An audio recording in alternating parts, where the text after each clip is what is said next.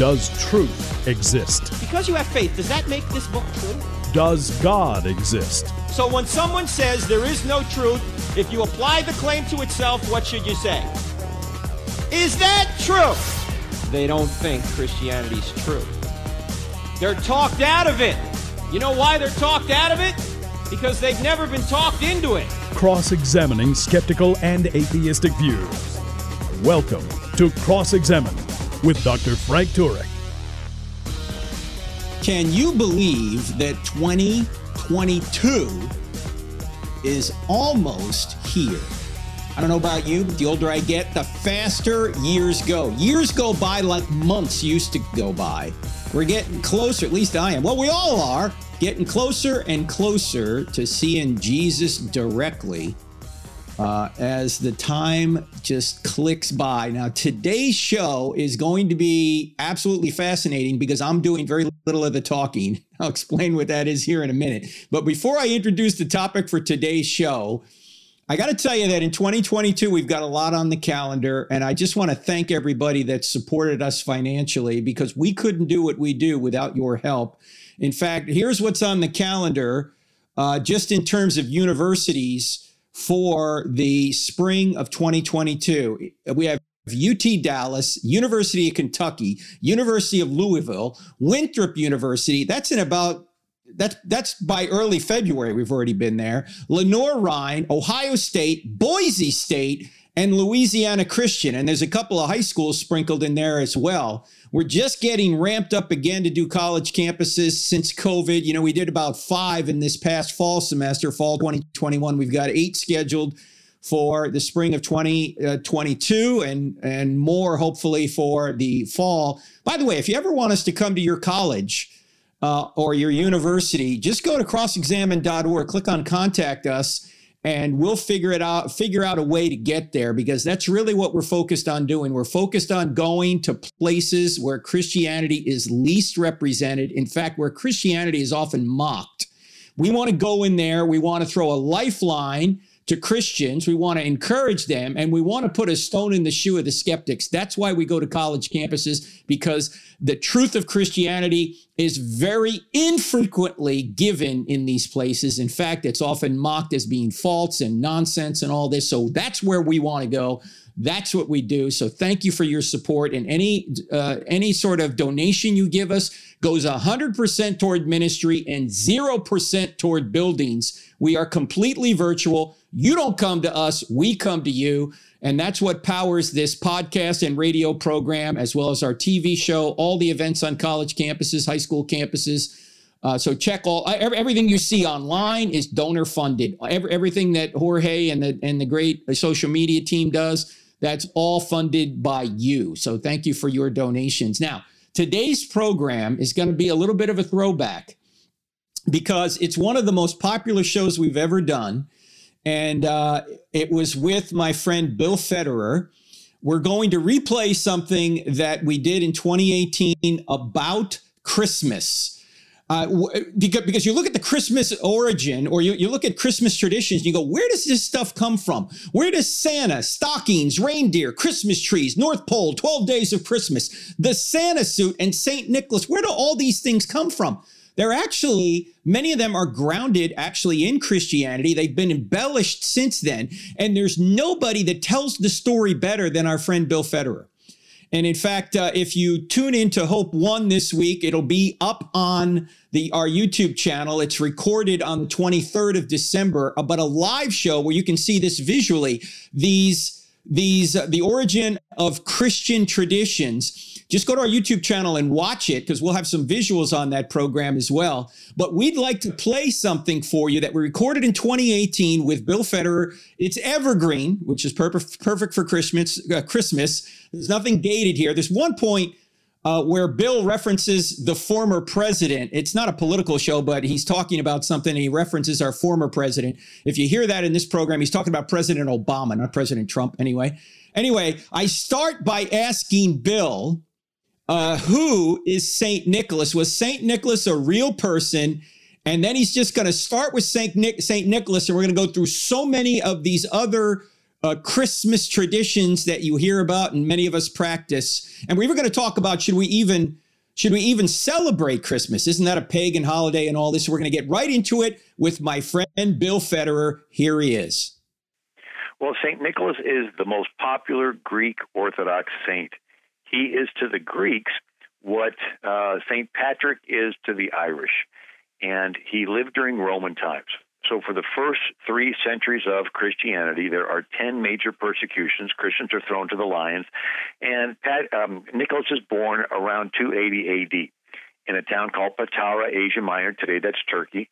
And his parents die when a plague sweeps through town and leaves him a lot of money. And a movement was going through Christianity at the time called Pietism, beginning of the monasticism movement. And it was this idea that if you were if you were really sincere about being a Christian, you should give away all your money and join a monastery. And so Nicholas decides he's going to give away all the money he inherited from his parents.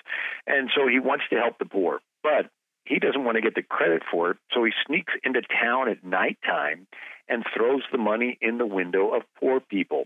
Supposedly it lands in a shoe or a stocking that's drying by the fireplace. And one of the stories that was very popular. You see it on a lot of Middle Ages churches in stained glass windows and Greek Orthodox churches, mosaics, and you'll see Nicholas on his tippy toes. Uh, you know, he's a saint with a halo around his head, and he's reaching up and he's throwing some money in the window, and inside is a man with three daughters. And so the story is that this man was a merchant and he had gone bankrupt. And back then, the creditors would not only take your house and lands, they would take your children. This uh, this merchant had three beautiful daughters, and knew if they were taken, it would be an unfortunate life of trafficking and so forth. So he had an idea. He thought if he could hurry up and marry the daughters off, the creditors couldn't take him. Unfortunately, he did not have money for a dowry, which was needed in that area of the world for a legally recognized wedding. Nicholas hears the problem late one night, throws some money in the window, provides the dowry. The oldest daughter gets married. Big buzz, talk to the town, throws some money in for a second daughter. By the third time, the dad is expecting it. Nicholas throws the money in. The dad runs outside and catches him. And Nicholas makes the father promise not to tell where the money came from. Why? Because he wanted the glory to go to God and not to him. And so wow. this is the origin of the tradition of secret gift giving on the anniversary of Nicholas's death, stockings by the fireplace, midnight visits, and um, uh, once he does give away all his money, he does decide to join a monastery. It's the monastery of Zion. Now, all this history is Greek Orthodox history, and believe me, they've got lots and lots of stuff. There's more Greek Orthodox churches named after Saint Nicholas than anybody else.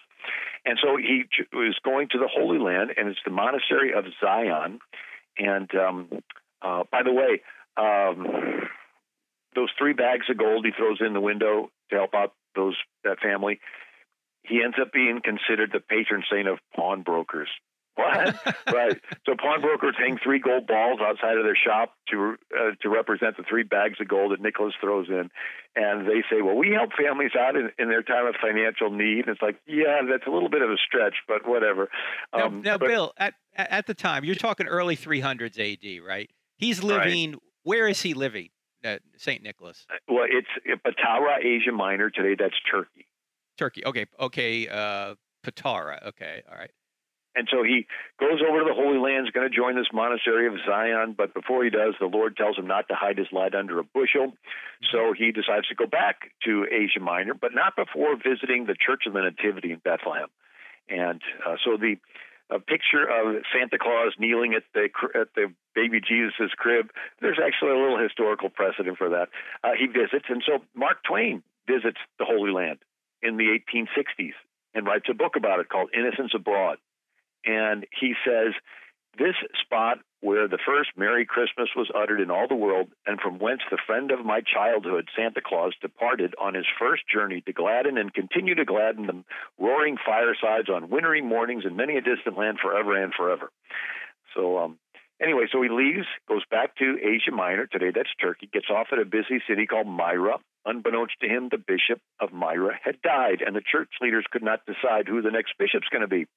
And one of them has a dream that the first person to church the next day would be named Nicholas, and he was to be their next bishop. Well, Nicholas was not too excited about this. Um, he goes there and they break the news to him. He was not too excited because the Roman Emperor Diocletian was arresting bishops and killing them.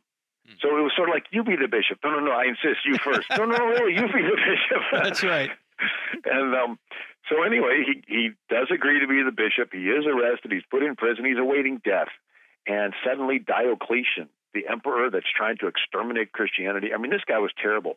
He lost some battles with Persia, asked his generals why. They said, Well, you've neglected the Roman gods. So he says, Okay, military, worship the Roman gods. Well, by this time, there were some Christians, a lot of Christians in the military. They're all forced out. Then he decides to take the military and force the entire Roman Empire to returning to worshiping the Roman gods. And they go province by province, tearing down churches, burning scriptures, cutting out tongues. Anyway, so uh, Nicholas is in jail awaiting death. Diocletian is struck with an intestinal disease so painful he abdicates the throne, steps down May 1st, 305 AD.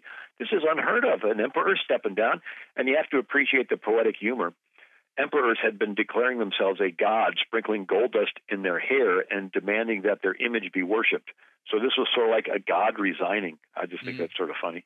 Um, but the next emperor, Galerius, he continues the persecution of Christians. He is struck with an intestinal disease, must have been something in the water. He dies in 311 AD, and now it's confusion in the Roman Empire.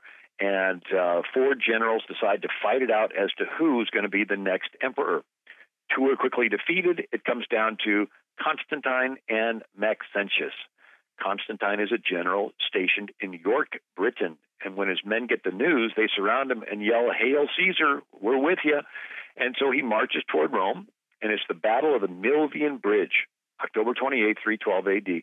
And the story is that Constantine saw the sign of Christ in the sky, puts it on all of his shields and symbols and wins. And what's the sign of Christ that he saw? It was the first two Greek letters for the name Christ. So Christ is a Greek name. And the Greeks spell it, and phonetically, the, the letter that makes the k sound, the Greeks write as a big X, it's called chi, and the R sounding letter is called rho, and it's written as a big P. So you see the chi rho, these X and P on all the early Roman uh, fourth century art. And uh, then Constantine legalizes Christianity, 313. But I uh, hear the music, and I'll come back with. All right, hold your thought, break. Bill. We're going to come right back. We're talking to the great Bill Federer. We're talking about where the Christmas traditions come from. You're going to be more surprised right after the break. I'm Frank Turek. Don't go away. We're back at two.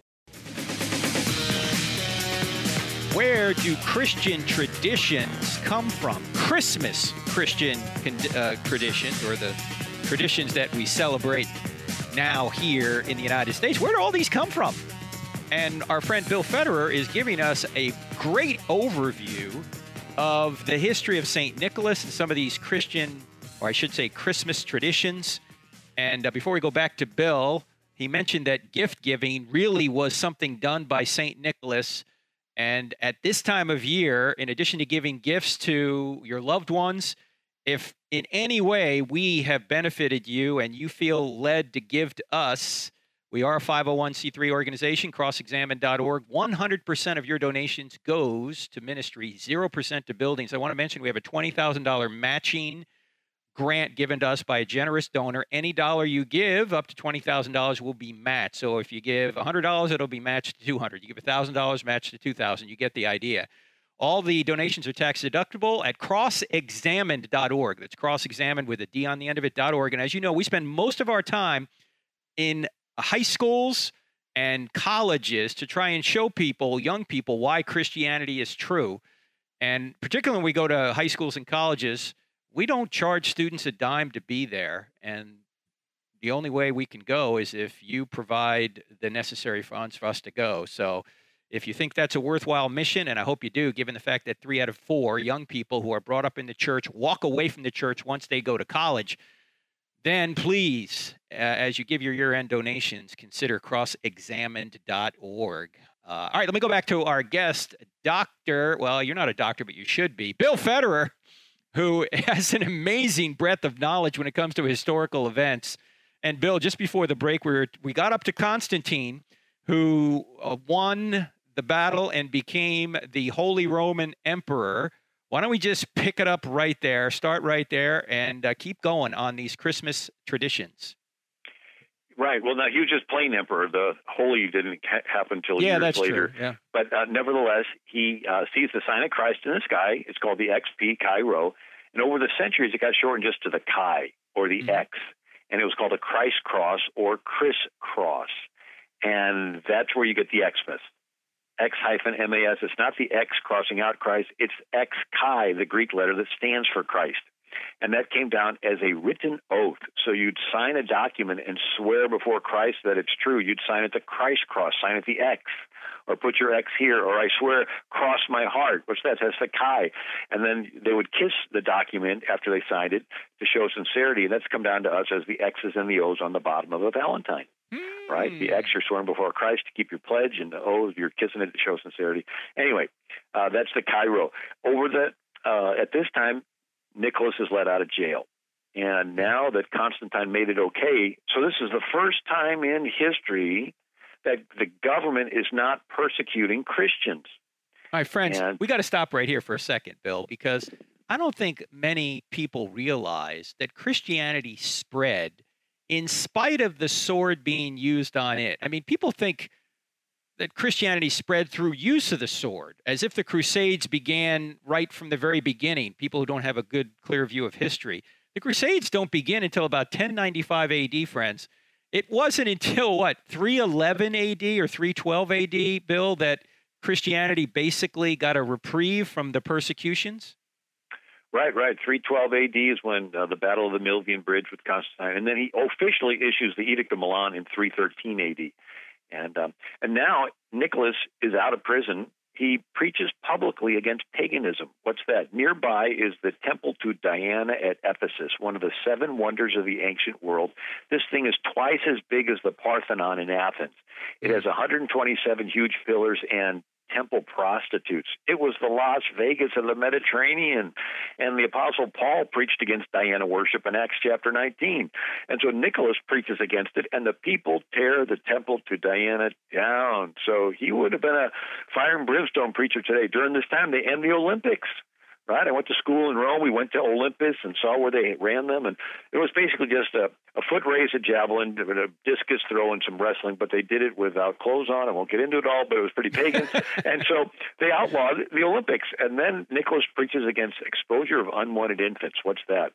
The Roman tradition was the mother would bear the child, lay it at the father's feet. If he picked it up and liked it, thought they could afford it, they'd keep it. If not, she had to put it in a basket and set it outside the house and let it die.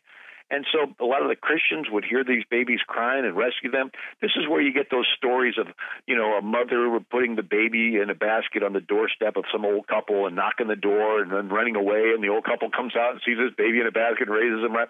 And so uh, this is called exposure of unwanted infants. And so the Christians and Nicholas preached against this. So he would have been a pro-life preacher. This, I mean, mm. it was their version of abortion, the Romans.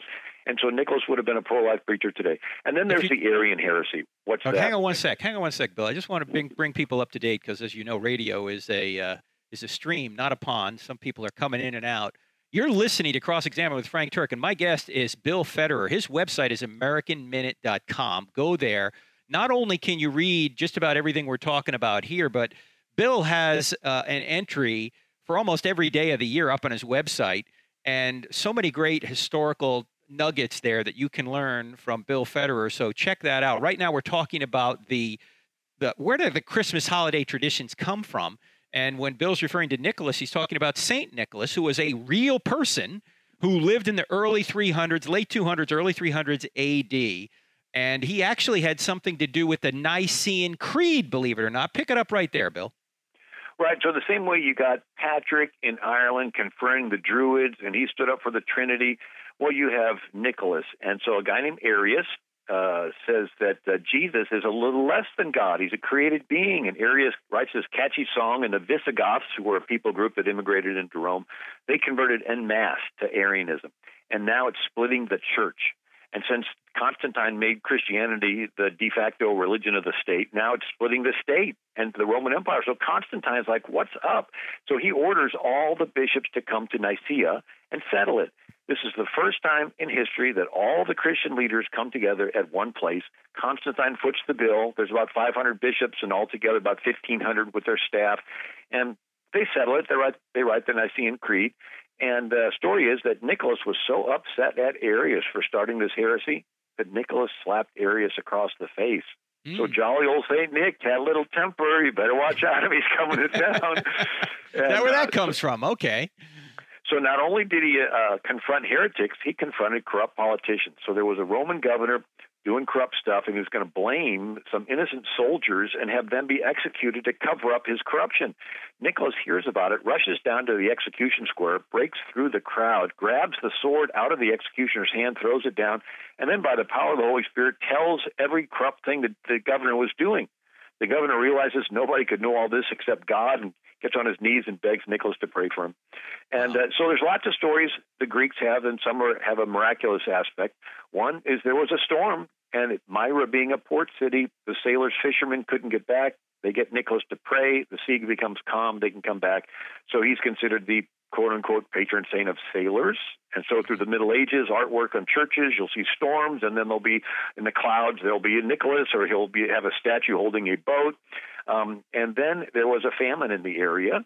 Nicholas supposedly went down, talked some sailors into unloading some of their grain that's going from North Africa to Rome to unload it to feed his people, promising God would bless them for doing it. On their return trip, they say the grain that was left had multiplied, sort of like Elijah and the little widow's meal barrel in, in the Book of Kings. Um, he dies December 6, 343 AD. Uh, the Roman Emperor Justinian builds a big church and names it after Nicholas. And then it gets a plug with Vladimir, the Emperor of Russia, 988 AD. He converts to um, Eastern Orthodox Christianity and adopts Nicholas as the patron saint of Russia. So there are more Saint Nicholas Russian Orthodox churches than name and than any other name for a Russian Hey- Orthodox church. That's the Hey- most popular Saint Nicholas Russian Orthodox church. Hey, Bill, um, can, and- can we pause here for just a second? I just want to ask you kind of a broad theological question now, because we in the West, many of us don't have a decent handle on what, say, Greek Orthodox or Russian Orthodox people believe that's different from, say, the church in the West, whether it's the Roman Catholic Church or Protestant churches. What's unique, say, about a Greek Orthodox church, church just generally, in terms of their theological beliefs? Well, uh, the when Diocletian split the Roman Empire into the east and the west, with Rome as the capital of the west, Constantinople, um, and so the um, uh, what uh, I mean, I guess Constantine, Constantine originally did it, but Diocletian furthered it. Um, the Greeks speak Greek. The Well, West Diocletian was Latin, before um, Constantine, though, right? I but as far as the church goes, 1054 AD, there's a divorce. okay, The Greeks say in the Nicene Creed that the Holy Spirit proceeds from the Father, Mhm. and the Catholic West says the Holy Spirit proceeds from the Father and the Son. And um, the Muslims could care less; they want to kill them all. But um, there's other differences. The Greek Orthodox priests can marry, and the Catholics, you know, don't. And Mhm. um, but um, the um, uh, one is uh, f- the Greek Orthodox think that Epiphany, January 6th, is the holiest day of the year. Mhm. And the Catholic West thought that December 25th, Christmas, is the holiest day of the year. And so at the of Tours in 567 AD, they tried to patch up the East and the West by making all 12 days between December 25th and January 6th the 12 days of Christmas. oh, So the 12 days of Christmas is not the 12 days leading up to Christmas. It's the 12 days between December 25th, January 6th, and it was a patch, uh, a patch of effort to try to get the East and West to say still stay hooked together, and so they called them holy days. And over the years, holy days got pronounced holiday. Now so I think is it's there? funny when they say, "Well, we don't want to say Merry Christmas, just say Happy Holidays." Well, Yeah, it's the holidays same holy thing. days. What are the holy days other than the 12 days of Christmas? Okay. Now, now, how much how much of a difference is there between the Greek Orthodox Church and the Russian Orthodox Church theologically? Uh, my understanding is very little. Uh, Okay. It's mostly just the hierarchy, with each of them having their their uh, main archbishop, which would be the equivalent of a pope. Uh, they just have a different hierarchy, uh, but but theologically, it's pretty similar. Um, Okay, uh, but now it's important to the East and the West. So the East is being invaded by Islam, and Mhm. Turkey uh, used to be the Byzantine Christian Empire, and all seven churches mentioned in the Book of Revelation are wiped out. All the letters to Ephesus, the city of Ephesus, and Colossae, Galatia, Philippi, Corinth, all those cities are wiped out by the Muslim Turks who are invading. And so the Christians um, don't want the grave of St. Nicholas destroyed because as they would come in, they would destroy the graves in the churches and artwork. The Muslims. Uh, Muhammad said, Leave no high Yes. grave standing nor a work of art without obliterating it. right. And so in 1087, they moved the bones of Nicholas over to Italy, a little town called Bari, B A R I. They build a church, and Pope Urban II dedicates the church. All right, hold the thought, And Bill. We're going to come know right this back. Because Hold, it's hold the thought. We're going to come Pope back. Urban II that calls for the First Crusade. We're talking to we're talking to Bill Federer, who, as you can see, just wonderfully strings together history, so you can see where some of these Chris, Christmas holiday traditions come from. And his website is AmericanMinute.com. Our website, CrossExamine.org. We got a lot more with Bill Federer right after the break. I'm Frank Turek. Don't touch that dial. Ladies and gentlemen, Frank Turek with you, doing an encore show with my friend Bill Federer. And before we go back to Bill, I want to mention there are two fantastic online courses starting in January. At least I think they're fantastic. On January 17th, the great Dr. Gary Habermas is going to be starting an online course called The Resurrection of Jesus. It's actually Dr. Gary Habermas and Dr. Michael Patton. They're going to be our hosts for that course, and it's mostly uh, Gary Habermas, who, as you know, is the top guy in the world on the resurrection. So if you want to learn about the most important fact in Christianity, that Jesus died and rose again, just as he predicted, you want to take the resurrection course, course with Gary Habermas. That starts January 10th. The week before that, January 10th, I'm going to be teaching how to interpret your Bible. How often do you actually uh, have seen anybody at church teach how do we actually interpret the Bible? It seems to me that's one of the most important things we ought to know how to do as Christians. And so if you take the premium course, you'll be with me on at least six occasions for Zoom sessions live Q&A Zoom sessions for how to interpret your Bible. You can also take it self-paced, but that does not include the live Zoom session. Same thing, same thing is true with the resurrection course. If you take the premium version, you'll be on some Zoom sessions with both Gary and Michael Patton. So you want to check all that out. Just go to crossexamine.org, click on online courses to start 2022 off well. Now let's go back to the great Bill Federer. Go ahead, Bill. Right, so the Muslims are invading Greece. They move the most popular Greek saint over to Italy. Uh, Pope Urban II builds a church, names it after him, uh, Cathedral Nicolo de Bari. And uh, we know Pope Urban because he went to the Council of Claremont, 1095 AD, and begs the kings of Europe to send help to these Greeks that are being killed by this uh, Islamic invasion. And they send help. It's called the First Crusade. So the same pope that welcomes Nicholas traditions to Western Europe is the one that calls for the First Crusade. So in a backward sense, we may not have had a Saint Nicholas in Western civilization if it had not been for jihad in the East. But uh, now the traditions uh, of gift giving really catch on, and the, the Italians really love it.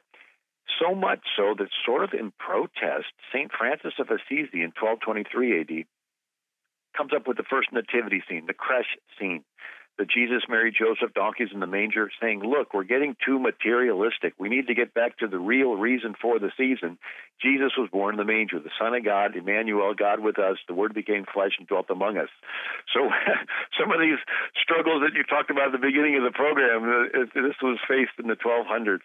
Um, and then the Reformation starts 1517. Martin Luther. By this time, there's a saint's day for every day of the year. Churches are filled full of statues. Martin Luther considers this a distraction, so he ends the saints' days in Protestant countries, including the popular St. Nicholas Day.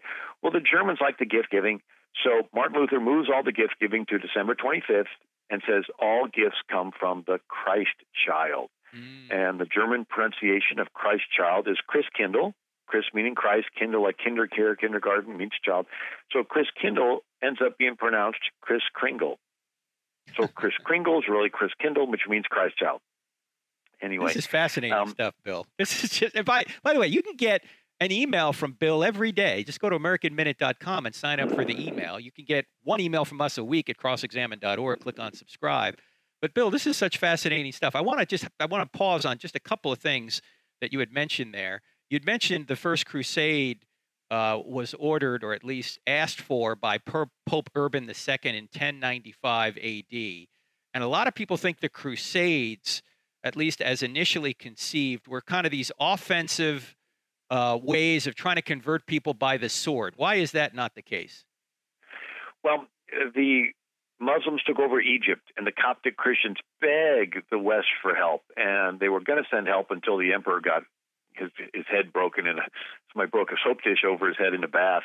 Um, but for centuries, the um, the different Christians in these countries where Christianity originated um, were crying out for help, and the West would sit on their hands.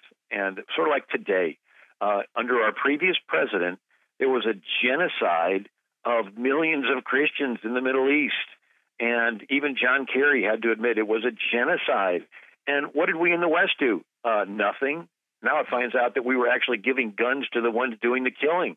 And um, and so this is a typical thing where the Christians are begging for help and the West isn't. Finally, Pope Urban said, "Enough. We need to send help to these Greek Christians." And um, now it's in, back to the to the Nicholas story. Um, it's important to understand. Uh, you know the Catholic saying, "St. Peter's at the gates of heaven." Well, the Greeks do a saying, and it's based on the Book of Revelation that Jesus will return at the end of the world to judge the living and the dead, riding a white horse, and the saints will come back with him, riding white horses. And St. Nicholas is a saint after all, so he will be one of those riding a white horse. But he's so special to the Greeks, they have him coming back once a year for a little mini judgment day, mm. a little checkup on the kids, make sure they're on the right track, see who's naughty, see who's nice. And saints come from where? Heaven, the celestial city, New Jerusalem. It turns into the North Pole. And in Norway, they didn't have horses. They got them riding a reindeer.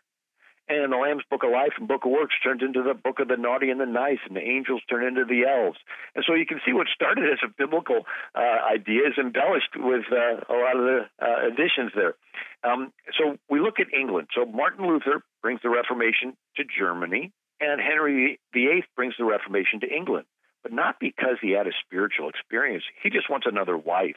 Right. Pope won't recognize his divorce. He makes himself his own pope. And he brings back an old Roman holiday because Britain used to be a Roman colony, and the holiday is Saturnalia. And it's feasting and plenty and merriment. And if you've ever seen The Christmas Carol with Charles Dickens, there's the spirit of Christmas present. And he's this big guy with robes, a wreath in his hair, a goblet of wine, the ho ho happy party guy and um, you're scratching your head saying, "Who is he?" He sort of looks like Santa, but he also sort of looks like some Roman god. Well, that's who he was. He was Saturn, but they Christianized him, called him Father Christmas. Mm. They hmm. couldn't call him Saint Nicholas because Saint Nicholas was sort of outlawed in England uh, after the Reformation. And so during Mar- uh, Henry VIII's time, Christmas in England becomes sort of like a party time, sort of like a Mardi Gras. People forget Mardi Gras used to be a religious day. It was the day before Lent when you would fast 40 days before Easter. Now it's this lewd party in New Orleans.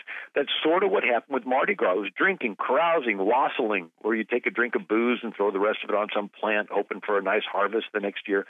And so when the Puritans took over England in 1642, they outlawed Christmas. They even tore down Shakespeare's Globe Theater because they said it was a place for, you know, lewd uh, activity taking place. And uh, the Puritans settled Massachusetts and they had a five shilling fine for anybody caught celebrating Christmas. Puritan leader Cotton Mather said, Can you in your conscience think that our holy Savior is honored by mad mirth, long eating, hard drinking, lewd gaming, rude revelry, fit for a Bacchus or a Mohammedan Ramadan? You cannot possibly think so. And so uh, it was the Dutch that loved Christmas and loved St. Nicholas, and the Dutch settled New York in 1624. And so that's where we get our traditions from. So the Dutch still to this day have St. Nicholas coming once a year as a saint, as a bishop, with his mitred hat, his staff, and his robes, and he's riding a white horse. And they have him coming from Spain, and he has with him a little Moorish costumed helper, Zwarte Piet. Well, the Moors or the Muslims and Zwarte Piet, Black Peter, uh, is this little helper of uh, Saint Nicholas. Now, the Dutch pronunciation of Saint Nicholas is Sant Niklaas or Sinterklaas, mm. Saint Nicholas. So if you basically we're when we say Santa Claus, you're saying the Dutch pronunciation of Saint Nicholas.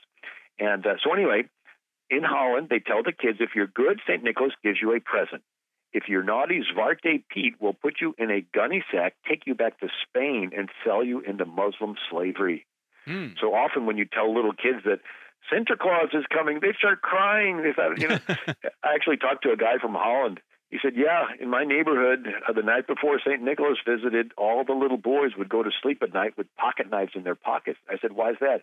He goes, That's to cut ourselves out of the gunny sack in case Vark Pete took us.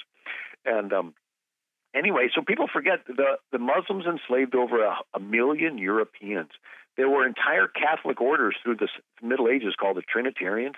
The head of the order was called the ransomer and they would collect alms and donations at church services to try to get your friend back who was captured by Muslim pirates or whatever. And um, so, anyway, the Dutch settled New Amsterdam, which became New York, and the first Dutch Reformed church is the St. Nicholas Dutch Reformed Church. Mm. And it ends up becoming this enormous church there at uh, 49th and 5th Avenue, or 48th. And uh, but as it turns into a financial district, the people move out, and it's this big cavern with nobody going there, and they sell it to Sinclair Oil Company in 1948. They tear it down and build an oil building. But the church moved out uh, to a different location. They called it the Marble Collegiate Church, and um, it had Norman Vincent Peale as a pastor, and among the attendees was Donald Trump. How do you like that? But the ah. Roosevelts, they're a Dutch name. They went to this St. Nicholas Dutch Reformed Church, and um, you know Teddy Roosevelt went to St. Nicholas Dutch Reformed Church. Anyway, so in New York, you see a trans- transformation. Washington Irving, we know him because he wrote Legend of Sleepy Hollow, Rip Van Winkle, and he wrote Diedrich Knickerbocker's History of New York from the Dutch settlement to the end of the Dutch dynasty, 1809. In there, he names the city Gotham City, and it stuck. And the Diedrich Knickerbocker became such a popular book that it turned into the New York Knicks, the basketball game. Yeah, I was always wondering what's a Knickerbocker. Yeah, and so there was a, a Dutch uh, name, and so um, he describes St. Nicholas visiting the Dutch children, riding in his wagon over the treetops, throwing out presents once a year to his favorites. But he describes him not dressed as a bishop, but in a typical Dutch outfit of long trunk hose, leather belt, boots, and a stocking hat. Hmm. And then in New York, you have Clement Moore. His family donates land for the Episcopal Seminary. He's a Hebrew professor.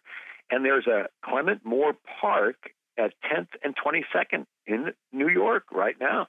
And um, anyway, he writes a poem 1823 for his six children titled A Visit from St. Nicholas. It was the night before Christmas, and all through the house, not a creature was stirring, not even a mouse. The stockings were hung by the chimney with care in hopes that St. Nicholas would soon be there. So he's still a saint, but he shrunk. He's a right jolly, plump old elf. I laughed when I saw him in spite of myself. Uh, but then in the middle 1800s, you got something else added on. Uh, Civil War. Harper's Weekly magazine has an illustrator named Thomas Nast, N A S T. We know him because he invented the Republican elephant and the Democrat mule for his political hold, cartoons. Hold us all right there. Hold us all right there, Bill, because, man, we are covering the waterfront here, aren't we? We're looking at the origin of Christmas holiday traditions. And you can see that when you go back far enough, you get to Christianity, they kind of get convoluted as they go through history. But there really is a Christ in Christmas, and uh, we'll get back to that and see if Bill thinks we ought to worship on this day. I'm Frank Turek, back in two. Merry Christmas, ladies and gentlemen. You're listening to I Don't Have Enough Faith to Be an Atheist with me, Frank Turek, on the American Family Radio Network. We're giving you an encore presentation today from my friend Bill Federer, and we're going through the Christmas traditions where do these things come from? How did they get to where they are today? Are they in any way related to Christianity? Things like Santa, stockings, reindeer, Christmas trees, all that. That's what we're talking about today. So let's go back to Bill Federer and hear the rest of what he has to say. And I will see you again in 2022. All right, going back to Bill. Here we go. Thomas Nast, N A S T. He's an illustrator for Harper's Weekly magazine, and he invented the Republican elephant, Democrat mule. He does a cover of St. Nicholas visiting the Union troops, and he's sitting on his wagon full of toys. And in the background, you see a little North Pole sign. Lo and behold, that's the first time St. Nicholas is coming from the North Pole. Prior to that, it was always, you know, Celestial City, New Jerusalem, and so forth. Uh, but the last installment is Coca Cola uh, hires an artist, Haddon Sundblom.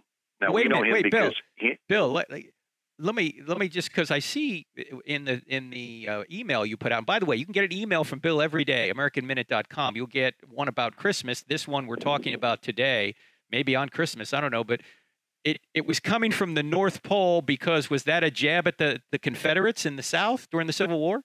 Right, right. So he, he was a political cartoonist. And so Uh-huh. it was a political jab at the South, the Confederate South, to say St. Nicholas is associated with the North. And That's um, amazing. But prior to then, St. Nicholas came from Celestial City, New Jerusalem, heaven. Um, but Even Coca-Cola- Santa Claus is being politically maneuvered here. He's been exploited. okay, go ahead.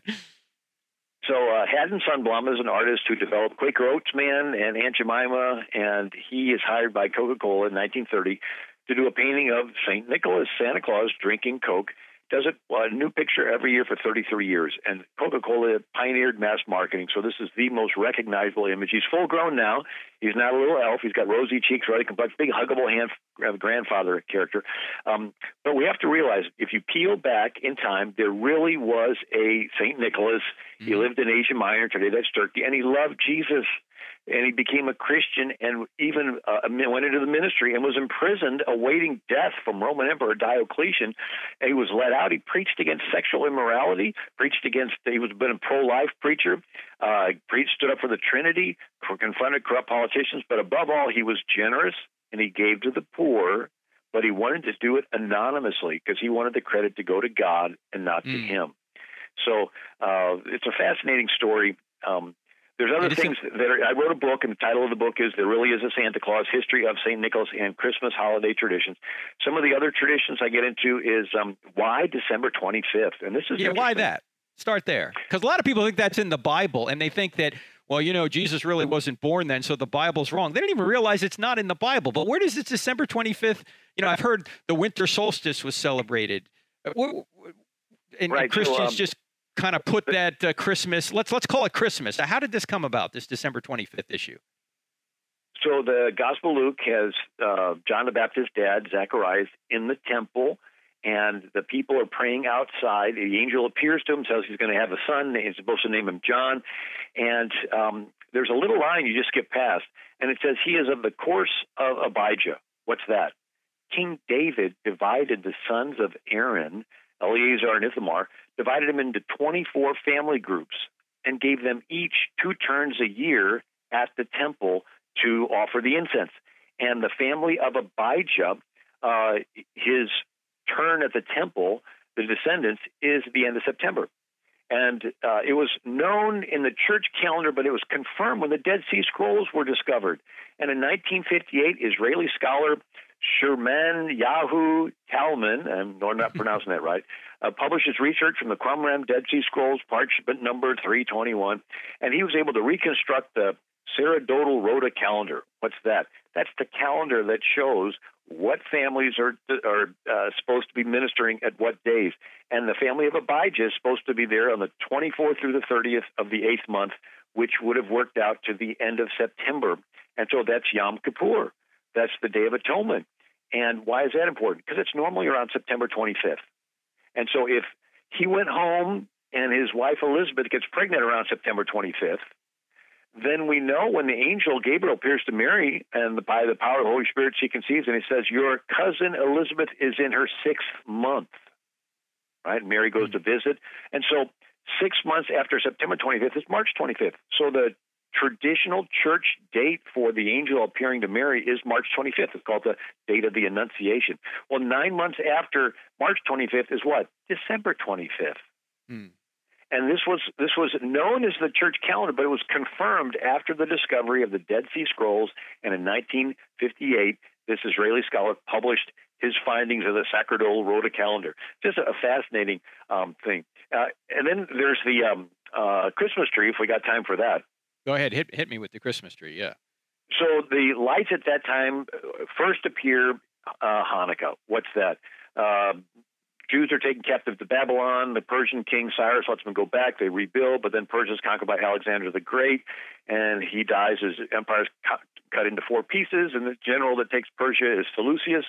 And so there's a Seleucus descendant who's a king, and he decides he's going to just wipe out the Jews kills 80,000 of them, and the Jews finally drive him out. It's called the Maccabean Wars. They go in around 165, uh, 164 BC, clean out the temple, and they're going to relight the candelabra, the menorah, but there's only enough oil for one day, but it lasts eight miraculously. So the word dedication in in Hebrew is is Hanukkah.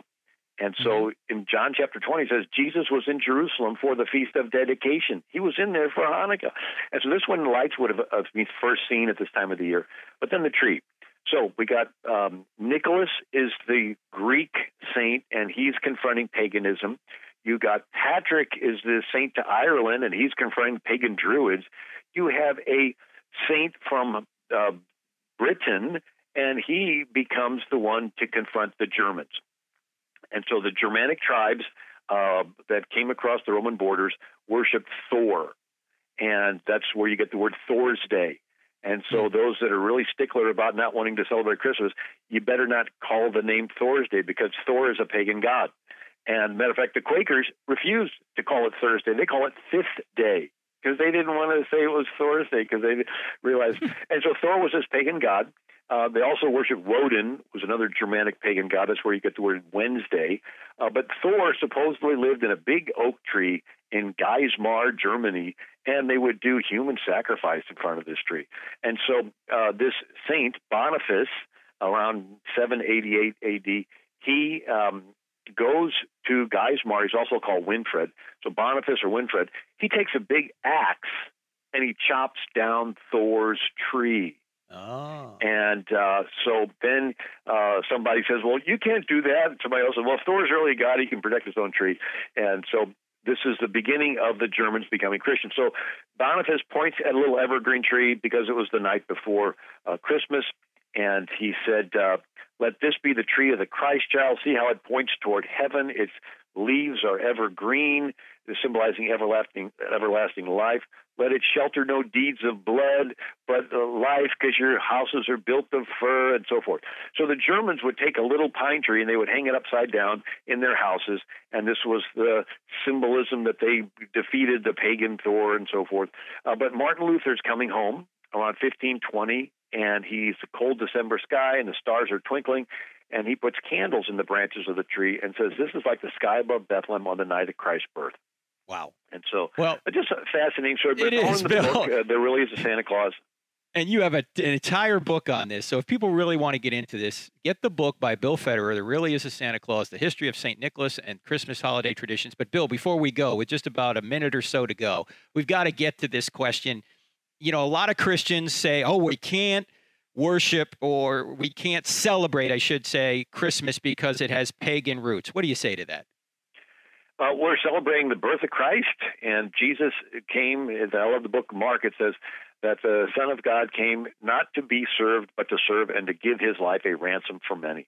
What's that? God is a just God. He has to judge every sin. It's his nature to judge sin. Matter of fact, that's implanted in each of us so much that every NCIS episode, first two minutes, somebody's killed. You're held captive the rest of the hour, knowing that the person that did it has to be judged. There's something mm. in you that drives. There's something in God that, that has to judge the sin. So what did he do? He himself provided the lamb to take the judgment for the sin. And right. Jesus, the Word of God, became flesh, and he voluntarily submitted himself to be the Lamb and to take the punishment. So God is just that he has to judge every sin. He's love, and that he provided the Lamb to take the judgment for the sin. That's why we approach God through the Lamb. So I might, are you good enough to go to heaven? No, you'll never be good enough. But he was good enough to pay for all your sins. So you approach God through the Lamb, your debts have been paid. And that's why we celebrate Christmas because God came into the world as a lamb, despite the fact that some of these traditions may have been um, polluted a little bit with pagan ideas. What your intention is, is to bring people back to the real reason for the season, and that is Christ, the Lamb. Bill, it's been wonderful having you on. Thank you so much. Well, thank you, Frank. And it's, it's all in the book. Uh, there really is a Santa Claus history of St. Nicholas Christmas holiday traditions. And Merry Christmas to all and to all a good night. Merry Christmas, ladies and gentlemen. Thank you so much. I'll see you here next week. God bless you all. See you next week.